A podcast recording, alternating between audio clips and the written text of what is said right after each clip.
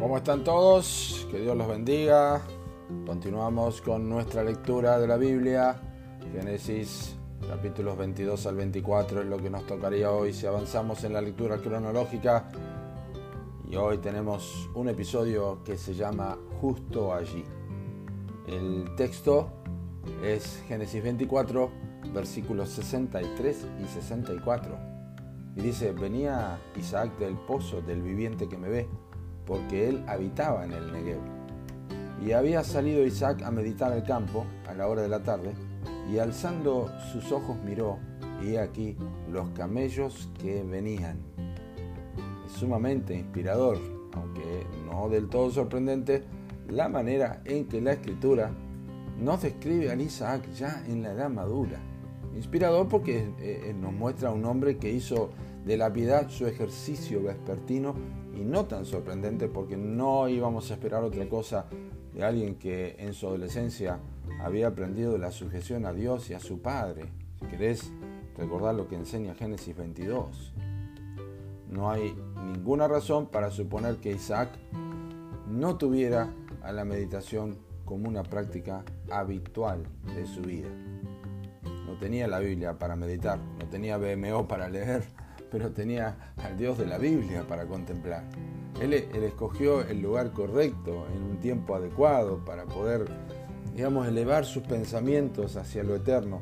Tomó su, su tiempo para apreciar a Dios en el pozo del viviente que me ve, en un lugar particular, porque allí en ese lugar, años antes, una mujer llamada Agar no solamente aprendió que Dios veía, sino también que Dios oía cuando Jehová puso el nombre a su hijo Ismael, que era hermanastro, obviamente, de Isaac.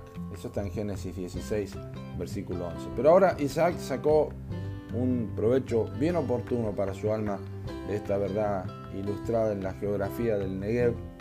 Meditaba en el Dios que lo veía a él.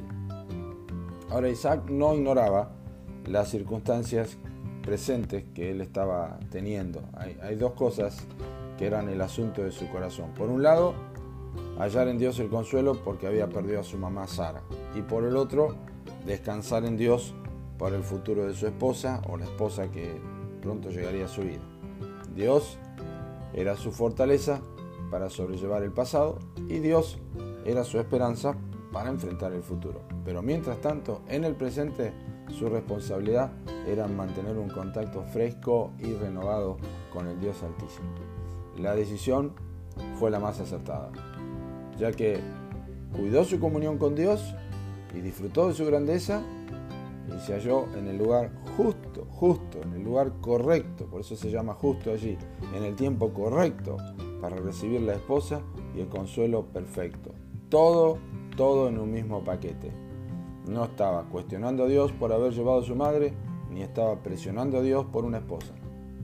Ya lo dice el salmista en Salmo 37.4, versículo muy conocido, deleítate a sí mismo en Jehová y Él te concederá las peticiones de su corazón. Así que podemos aprender la lección de la devoción de Isaac. Tenemos que hacer nuestra prioridad presente el deleitarnos en Dios, en el Dios que nos está observando, meditar en sus atributos, disfrutar de su grandeza y eso mismo va a garantizar que estemos en el lugar correcto para todo lo que Dios ha preparado para sus hijos en su providencia. Va a consolar nuestro pasado, va a proveer, para nuestro futuro. Así que, verdad que esto nos hace pensar que hacen falta más piadosos que se paren a diario en el pozo del viviente que me ve. Ese es el lugar correcto para el alma regenerada. ¿Es así en tu vida? Espero que sí. Dios te bendiga.